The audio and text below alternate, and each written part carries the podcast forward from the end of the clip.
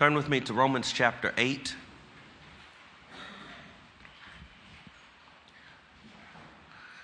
Before I read, please permit me to express what a joy it is to be here with you, and what a blessing it is to have this time of worship and fellowship with you, and to have the great privilege of proclaiming to you the Word of God.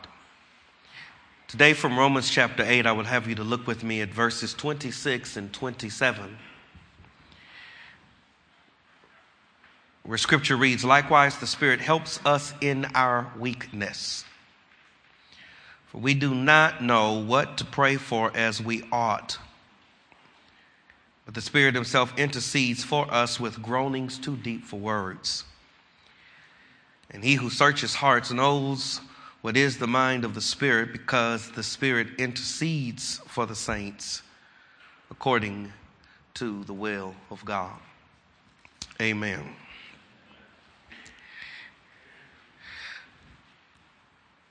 I want to label the message the ultimate prayer partner. The ultimate prayer partner. Romans chapter 8 is about life in the Spirit we are confronted here in this chapter with the fact that the life of those who have been justified by faith is not to be lived out by keeping religious rules. Religion cannot save you, mature you in Christ, or please God. We live out this justification by faith and experience its benefits not by conformity to external rules, but by the dynamic work of the indwelling Holy Spirit. Romans chapter 8 shares various aspects of this Spirit's work on the believer's behalf. Verses 26 and 27 present for us a vital but neglected ministry of the Holy Spirit on the believer's behalf. The intercessory ministry of the Holy Spirit on the behalf of the believer. Here in Romans chapter 8, verses 26 and 27, the wonderful Holy Spirit is presented to us as our great prayer partner. In fact, one commentator rightly said this is arguably the most important passage about prayer in the New Testament. It is a neglected passage, but yet an important one that comforts us to know that as we pray, as we struggle in prayer because of our weakness, we, we do not pray alone. The Holy Spirit is our prayer partner. The bottom line here that the text teaches us is that you cannot pray without the Holy Spirit. This is not to say that the believer needs to get the Spirit to pray. As I mentioned last night, Romans chapter 8, verse 9, the B part says, If anyone does not have the Spirit of Christ, he is not his. The moment you repent of your sins and trust the Lord Jesus Christ for salvation, God the Holy Spirit takes up residence in your heart immediately and permanently and completely. And one of the ministries of the Holy Spirit within the heart of the believer is to help us in prayer. Prayer and the Holy Spirit are vitally linked together. One of the reasons we can pray with confidence is that the Holy Spirit helps us in our weakness. No wonder one writer said that prayer is a lifelong chance of a lifetime. we are beneficiaries of divine help as we practice believing prayer. In this chapter, we are told in Romans chapter 8, verse 34, that the Lord Jesus Christ himself intercedes on our behalf. There, Paul says, Who is to condemn? Christ Jesus is the one who died. More than that, who was raised, who is at the right hand of God, who indeed is interceding for us. In Hebrews chapter 7, verse 25 says, Consequently, he is able to save to the uttermost those who draw near to God through him because he always lives to make intercession for us. Our great high priest, the Lord Jesus Christ, is at the right hand of the Father, interceding on our behalf. And at the same time, God the Holy Spirit is within our hearts, interceding to the Father on our behalf. What a privilege. What a friend we have in Jesus. All of our sins and griefs to bear. What a privilege it is to carry everything to God in prayer. Oh, what peace we often forfeit. Oh, what needless pains we bear. And for the record, that's a part of my personal theology, brothers. I've, I've adopted the theology of needless pains. I have accepted the fact that some pain in life is inevitable, but by cherishing that hymn, I've, I don't want to have to face it, no pain that is needless pain. No pain that you don't have to go through. But the hymn writer says something I think is true. Oh, what needless pains we bear because we do not carry. Not some things or certain things or special things or specific things or spiritual things, but everything to God in prayer in these moments together, I just want to challenge us afresh to renew our devotion to believing prayer with confidence that you have a prayer partner who is interceding on your behalf. The Holy Spirit helps us in our weakness. We do not know what to pray for as we ought. But the Spirit Himself intercedes for us with groanings too deep for words. And he who searches hearts knows what is the mind of the Spirit because the Spirit intercedes for the saints according to the will of God. In these two verses, I just want to show you two wonderful truths about the intercessory ministry of the Holy Spirit. First, in verse 26, we see that the Holy Spirit intercedes to help us in our weakness. Simply, the Holy Spirit intercedes to help us in our weakness. There was a mother who prayed for the salvation of her son, who was a notorious sinner. Her concern grew greater when he decided to go to Rome. She was convinced that him going to Rome would just exacerbate his wickedness. And she prayed that God would save him and not allow him to go to Rome so that he would be saved. God didn't hear her prayer. He went to Rome. God heard her prayer. God saved him in Rome. Church history remembers him as St. Augustine. She prayed about the immediate but didn't see the ultimate. And how many times do we struggle with that tension in prayer? This tension between the immediate and the ultimate. Verse 26 says, that we have help for this mystery of prayer because the Spirit helps us in our weakness. For we do not know what to pray for as we are, but the Spirit Himself intercedes for us with groanings too deep for words. Two ways here the Holy Spirit helps us in prayer. First, the text just says He helps us. The Holy Spirit helps us. Don't run past that too fast. The Holy Spirit helps us in our weakness. Weakness here is just a general expression for our fallen condition. And it's not a reference to specific times or circumstances or issues. It's not a reference to a specific aspect of weakness, physical, mental, or emotional or moral. It is the general condition of fallen humanity. We are weak. At our strongest point, we are weak.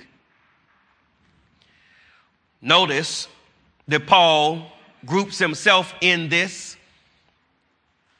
He says the Spirit helps us in our weakness. And the us not only includes Paul, but it includes those whom he calls in verse 27 the saints. Those who have been justified by faith, those who have been set apart for the purpose of God, those in whom the Spirit dwells, we are still weak people who cannot handle life on our own even those of us who lead and serve the church must not forget we are weak. 2 Corinthians chapter 4 verse 7 says God has placed the treasure of the gospel in jars of clay. So the surpassing power will be obviously of God and not of us. We are weak. Romans chapter 15, verse 1 says, We who are strong have an obligation to bear with the fa- failings of the weak and not to please ourselves. This is one of the aspects of our mutual responsibility to one another in the church as brothers and sisters in Christ. The strong are to bear with the failings of the weak. But here in Romans 8 26, Paul says the, the problem is as we help one another, all of us are weak. And there are times we will turn to one another for support that cannot be found because all of us are weak. But the Spirit helps us in our weakness. He comes alongside and takes hold. A.T. Robertson says that he comes alongside and takes hold in our weakness and before it's too late. He helps us in our weakness. This term here for help is used in Luke chapter 10, verse 40. Remember the scene there? Martha and Mary is cooking and cleaning, preparing a meal for Jesus, and Mary sits at the feet of Jesus to listen to him teach. And in her frustration, Martha comes out and rebukes the Lord and tells him to make her sister help her. And Jesus tells Martha, You are anxious and troubled about many things, but one thing is necessary, and your sister has chosen the good part, the good portion that'll never be taken away from her. The Holy Spirit because of his ministry on our behalf, there is no reason for us to be anxious or troubled about anything, brothers. The Holy Spirit helps us in our weakness. John Phillips says, like a doctor comes alongside to help at a sick bed, like the fireman comes alongside the burning building, like the lawyer comes alongside the accused in a court of law, the Holy Spirit helps us in our weakness. But then, secondly, he says the Holy Spirit intercedes for us. The verse begins with a general statement of our weakness. And it tells us that the Holy Spirit helps us in our weakness. And now he specifies the dynamic of this weakness. Our weakness gets betrayed in our prayers. We do not know what to pray for as we ought. One of the evidences of our weaknesses is shown in our times of prayer. We, we do not know what to pray for as we ought. This statement is not absolute. There are definitely times we know what to pray for. When simple practice for prayer is just to pray the Bible back to God. We pray the scriptures. We, we can pray for anything and everything that the Bible commands us to be and to do. It is by scripture God speaks to us, and by prayer we can speak to God. And prayer is most effective as we praise scripture back to God. But if scripture is going to flow from us as we pray, it has to flow in us before we pray. We must learn, as the psalmist says, to delight ourselves, delight ourselves in the law of the Lord and meditate on it day and night. So that our, our prayers are shaped and guided and led by the truth of Scripture and the commands of Scripture and the promises of Scripture. In that sense, we do know what to pray for, but, but there are matters of prayer that do not have chapter and verse. And it is in this sense that Paul says we, we do not know what to pray for as we ought. We are weak people. We we try to have a broad view, but we are looking from a narrow window and we, we don't know what to pray for as we are. As sincere Christians, as faithful Christians, we, we don't know what to pray for as we are. Ray Pritchard note, noted here something that has just stuck with me. That the more we care about a matter, the harder it is to pray for it. I've just found that to be true in my own experience.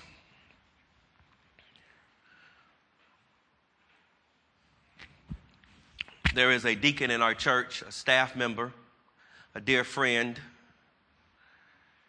and he, he drives me on Sunday mornings. I preach four times at our church on Sundays, and he, he drives me to and from the services.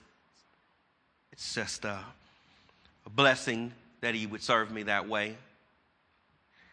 He came to work a week and a half ago and collapsed in our church office.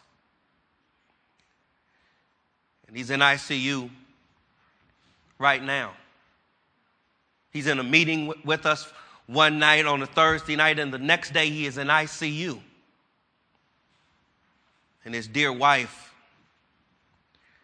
is bracing for the loss of her husband.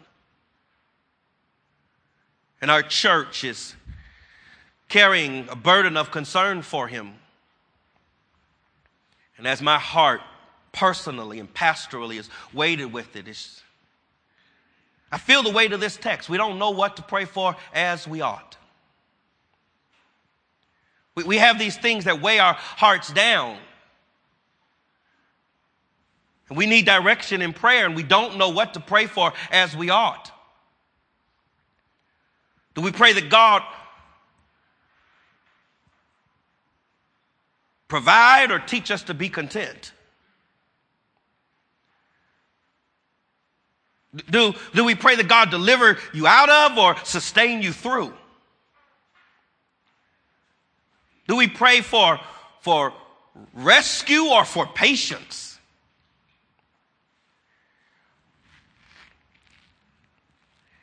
We do not know what to pray for as we ought. There happens in so many instances in our lives. We, we know that we ought to pray. We don't know what to pray for as we ought, but the Spirit Himself intercedes for us with groanings too deep for words. This is a crescendo of groanings in Romans chapter 8, yes?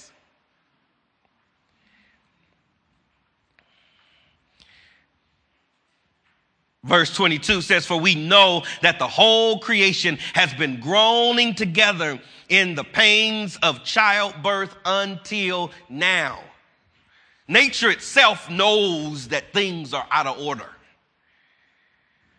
and groans for God to set it right. Verse 23, and not only the creation, but we ourselves, who as the first fruit of the Spirit, groan inwardly as we wait eagerly for adoption as sons, the redemption of our bodies. As nature groans, the believer groans.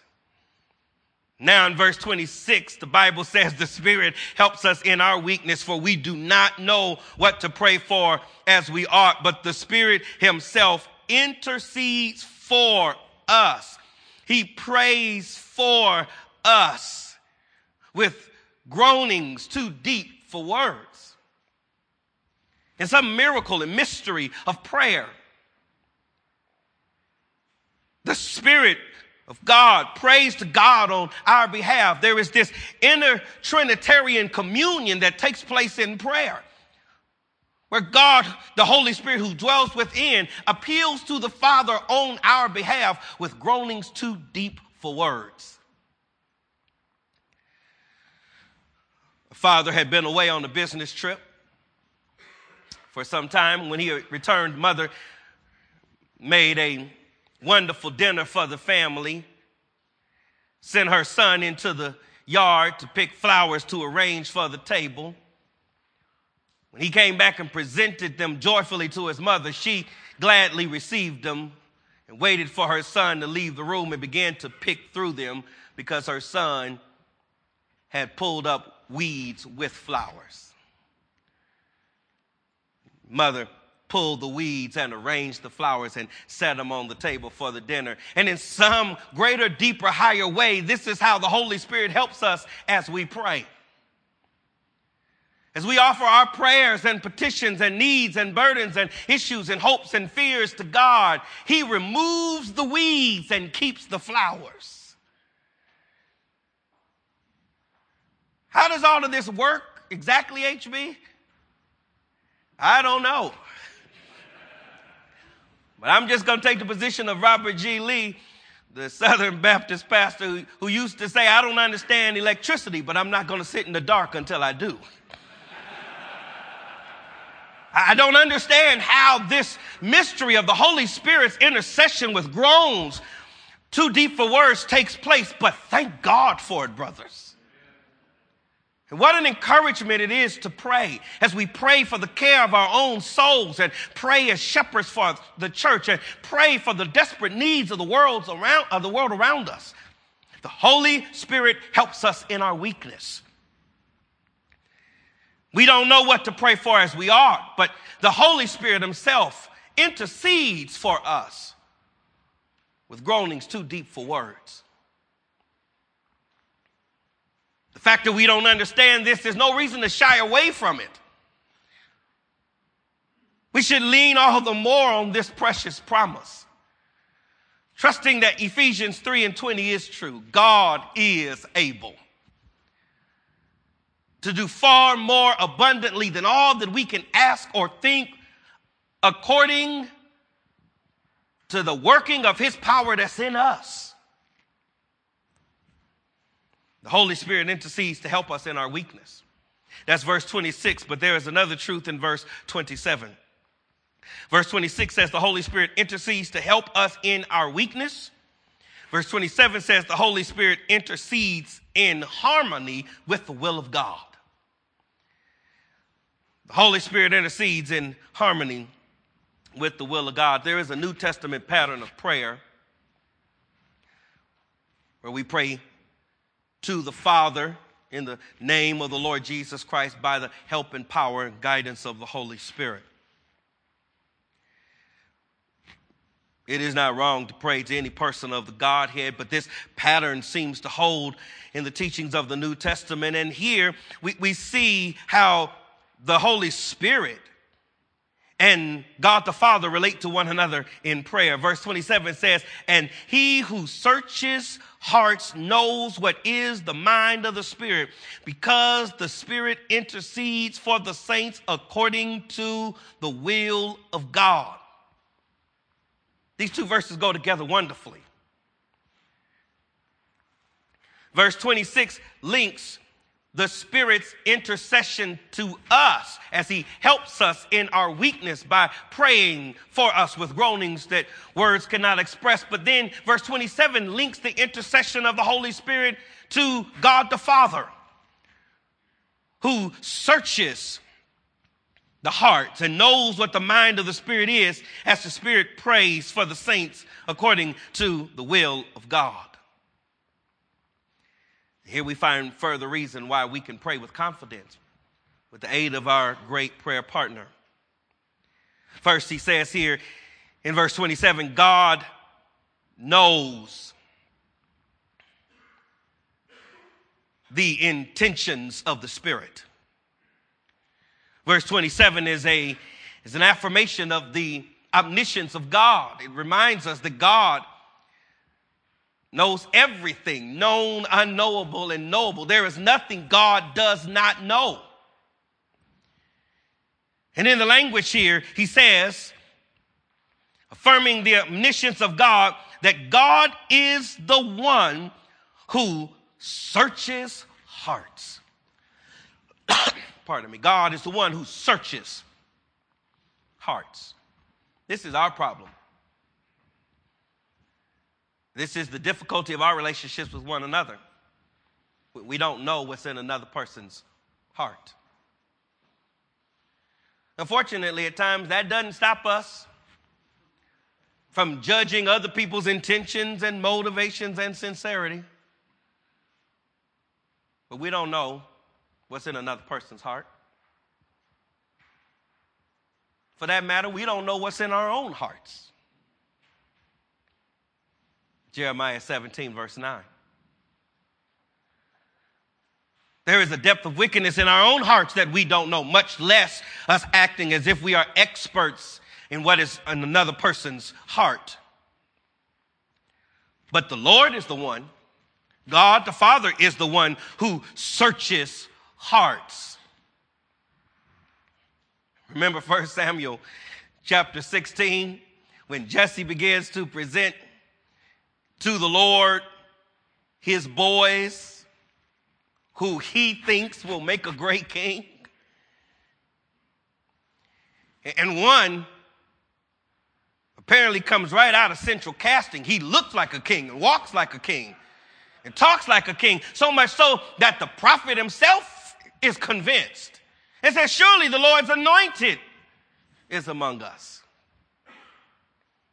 And the Lord pulls prophet Samuel aside, whispers in his ear, You better keep quiet in this process. 1 Samuel 16 and 7, because we are not looking for the same thing, right? For man looks at the outward appearance, but the Lord is looking at the what? At the heart. The Lord is the one who searches the heart. God searches the heart. This truth is either charming or chilling, depending on what is in your heart. If your heart is in rebellion against God, may this truth convict you. The Lord knows your heart. If you have submitted to his will for you, may this truth comfort you today. The Lord searches and knows what is in your heart. And he who searches hearts knows what is in the mind of the Spirit. Here, the omniscience of God and the ministry of the Holy Spirit to pray for the believer is linked together. The one that searches the heart knows what the mind of the Spirit is. As we struggle with these matters of prayer, this is the comfort that our prayer partner is praying in alignment with the will of God the Father. 1 Corinthians chapter 2 verse 11 says, "For who knows a person's thoughts except the spirit of that person which is in him?" So also no one comprehends the thoughts of God except the spirit of God. God the Father knows what's on the mind of the Spirit of God, and the Spirit of God knows what's on the mind of God the Father. And the Holy Spirit thus prays for us according to the will of God. God doesn't say no to God, they are in perfect agreement. As the Holy Spirit intercedes for the saints, the Holy Spirit prays for us. And the text says that God knows the intentions of the Spirit, and it also tells us that God agrees with the intercession of the Spirit. That's the rest of verse 27. He who searches heart knows what the mind of the Spirit is because the Spirit intercedes for the saints according to the will of God. Whatever this process of verse 26 actually is of the Holy Spirit interceding for us with groanings too deep for words, uh, the, the, the comforting truth is now given in verse 27. Whatever that process that is beyond us looks like, know this. The Holy Spirit intercedes for us according to the will of God.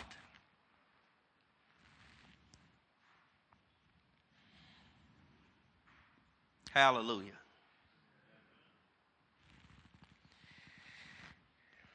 And this is where our struggle in prayer is. This is why we do not know what to pray for as we ought to. It is this matter of God's will.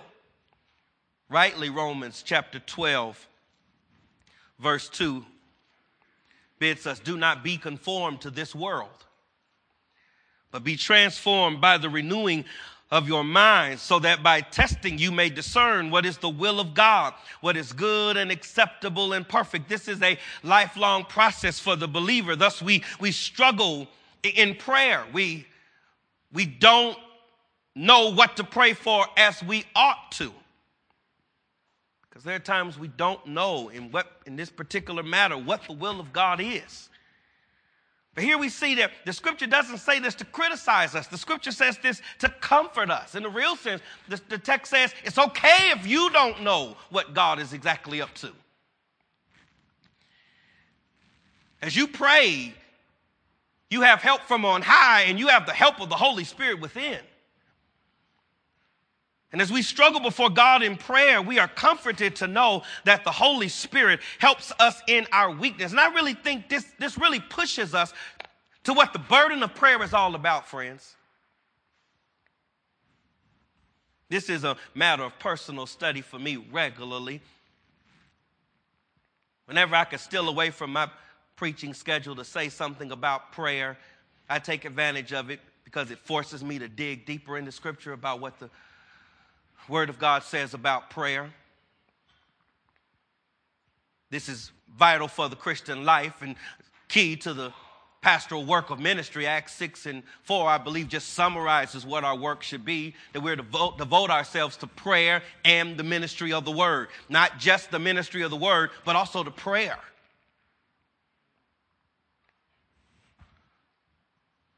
I said this a year or so ago in a, in a conference with some young preachers, and one of them dared to ask me which is more important, prayer or the ministry of the word.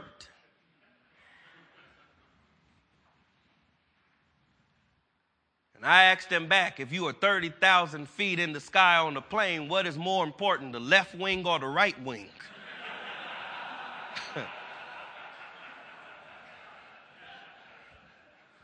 We are to devote ourselves to prayer and the ministry of the word. And I think this, this, as I said, this, this passage is one of the passages that gets to the burden of prayer. There's one key to prayer. There's one key to effective prayer. It is a heart of dependence. One writer said the, the, the, that the key to prayer can be stated in one word helplessness. Prayer won't get right until I recognize my dependence upon God, my neediness for God, my helplessness without God. This is why God orchestrates the circumstances in our lives and families and ministries the way He does. He keeps bringing us to an end of ourselves to force us to recognize our need for Him, to lead us to the fountain where there is everything that we need as we come to the throne of grace and prayer. Solomon rightly said to his sons, Trust in the Lord with all your heart and do not lean on your own understanding. In all your ways, acknowledge him, and he will make straight your path. This text acknowledges our weakness and confronts us with the fact that we don't know what to pray for as we ought, to encourage us to press on in prayer, seeking the will of God with confidence that the wonderful Holy Spirit is our ultimate prayer partner. One more thing. Right after this great truth, verse 28 says, And we know. Wait, what?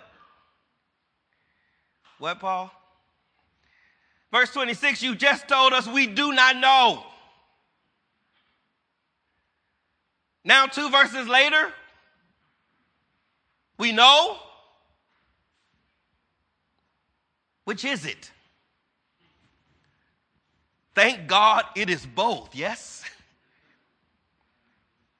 We do not know what to pray for as we are. We may not know the immediate, but we do know for those who love God, all things work together for good. For those who are called according to his purpose.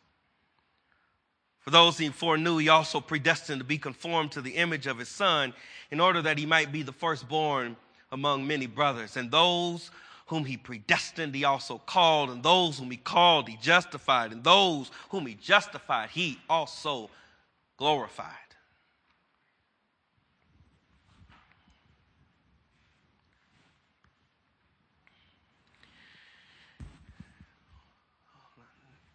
Hot summer day,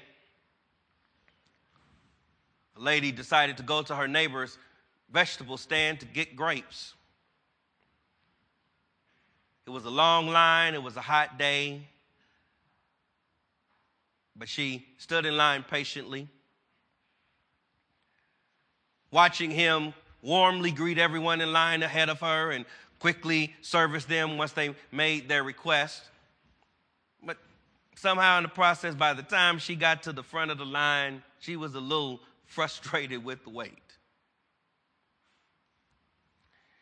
He didn't seem to greet her as warmly as the people in front of her. And when she made her request for some grapes, he took her bag and said, Give me a moment, and went around back and made her wait even longer. And somehow, just processing all of this, she was rubbed by it all.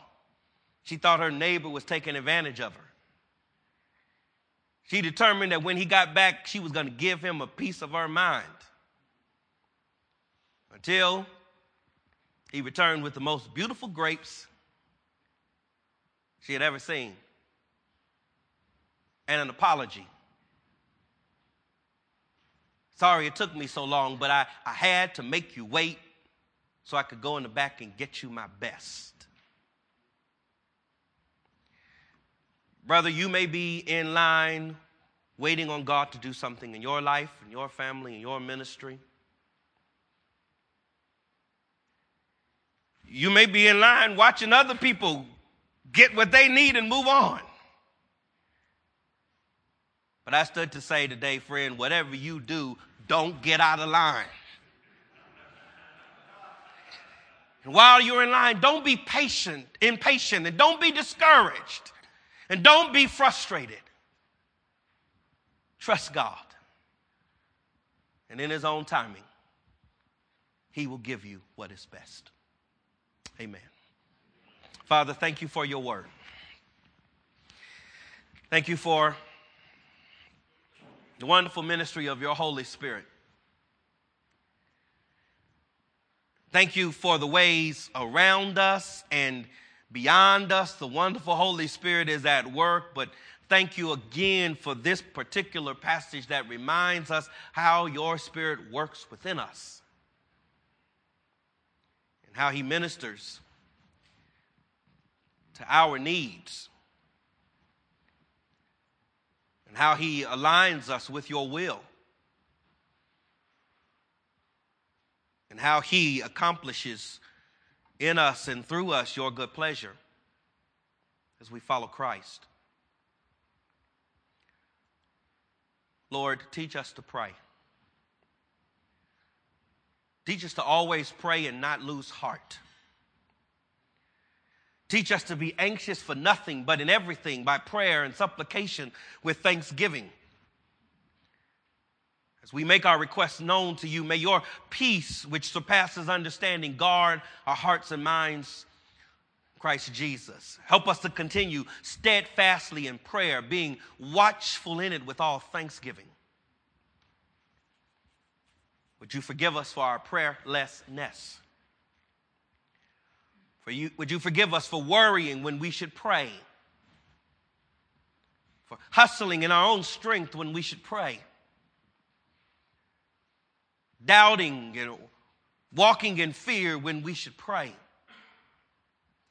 Thank you that in ways beyond our understanding, but consistent with your character, your promises, and your authority, you help us when we reach out to you in our weakness. And by your Holy Spirit, you strengthen us for prayer. I pray for these men under the sound of my voice that our lives and our ministries would be marked by devotion to prayer as well as the ministry of the word. That you'd help us to remember that when we work, we work, but when we pray, you work. And you truly are able to do far more abundantly than any and everything that we could ask or think by the indwelling presence of your wonderful Holy Spirit who is already at work in us. So to you be glory in the church and in Christ Jesus throughout all generations forever. Amen.